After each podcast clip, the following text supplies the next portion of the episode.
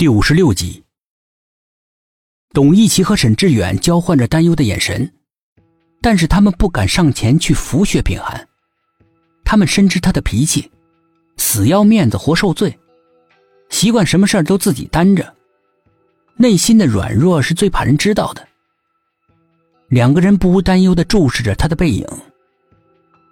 啪的一声，杨叔按亮了手中的电筒。一道惨白的光柱穿破重重的黑暗，向那具尸体照了过去。眼前一片猩红，令人惊悚的殷红的血溅的到处都是。那具尸体脸朝下躺着，后脑裂开了一个大大的口子，那里应该是致命伤。长长的头发凌乱的披散在地上，衣服已经被鲜血染成了刺目的红色。但是能够隐隐约约的看到花朵的图案。杨叔愣了愣，他记得苏应真今天穿的是件粉红色的连衣裙，那么这具尸体……他又激动又紧张，伸出微微颤抖的手把女尸翻了过来。一张白惨惨的脸随着手电筒的光线不住的晃动，好像是活了一样。杨叔心里面一惊，定下神。果不出他所料，不是真真，不是真真。薛品涵一听，心中的悲痛立刻去了大半，有些将信将疑，更多的是欣喜若狂。他连忙蹲下身来看，果然不是苏应真，而是那个女生。她怎么会死在这里？苏应真又在哪里？薛品涵刚刚放下的心又悬了起来。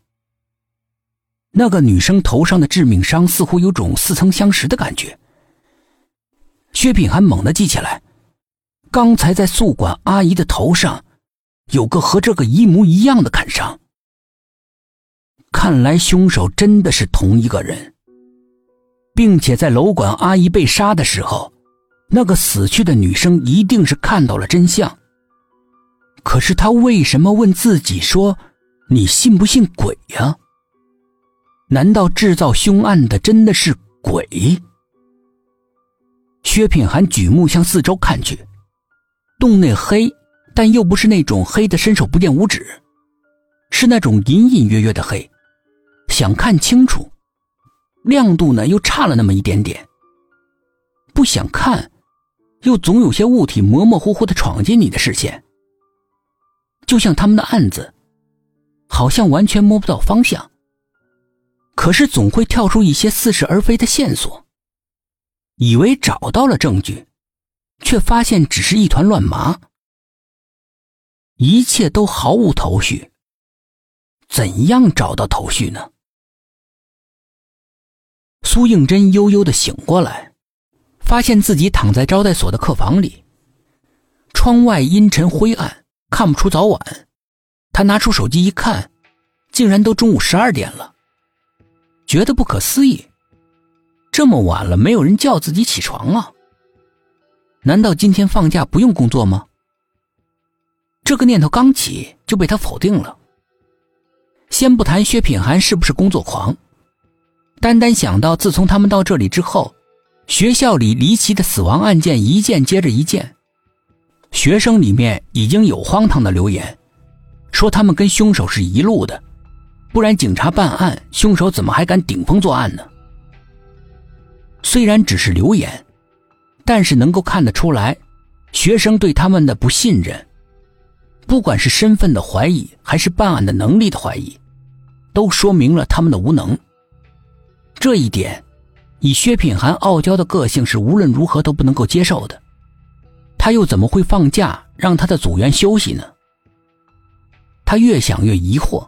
越想越不安，慌忙的从床上下来，不知是不是起猛了，后脑隐隐的作痛，头也昏昏沉沉起来。坐了一会儿，他才站起来，走到房门口，把门打开，看到薛品涵他们正从外面回来，每个人脸上都笼罩着一层厚厚的寒雾，特别是薛品涵，以前只是酷。现在却如同死人一样毫无表情，连那双炯炯有神的眼睛也是一片死灰的，心中诧异。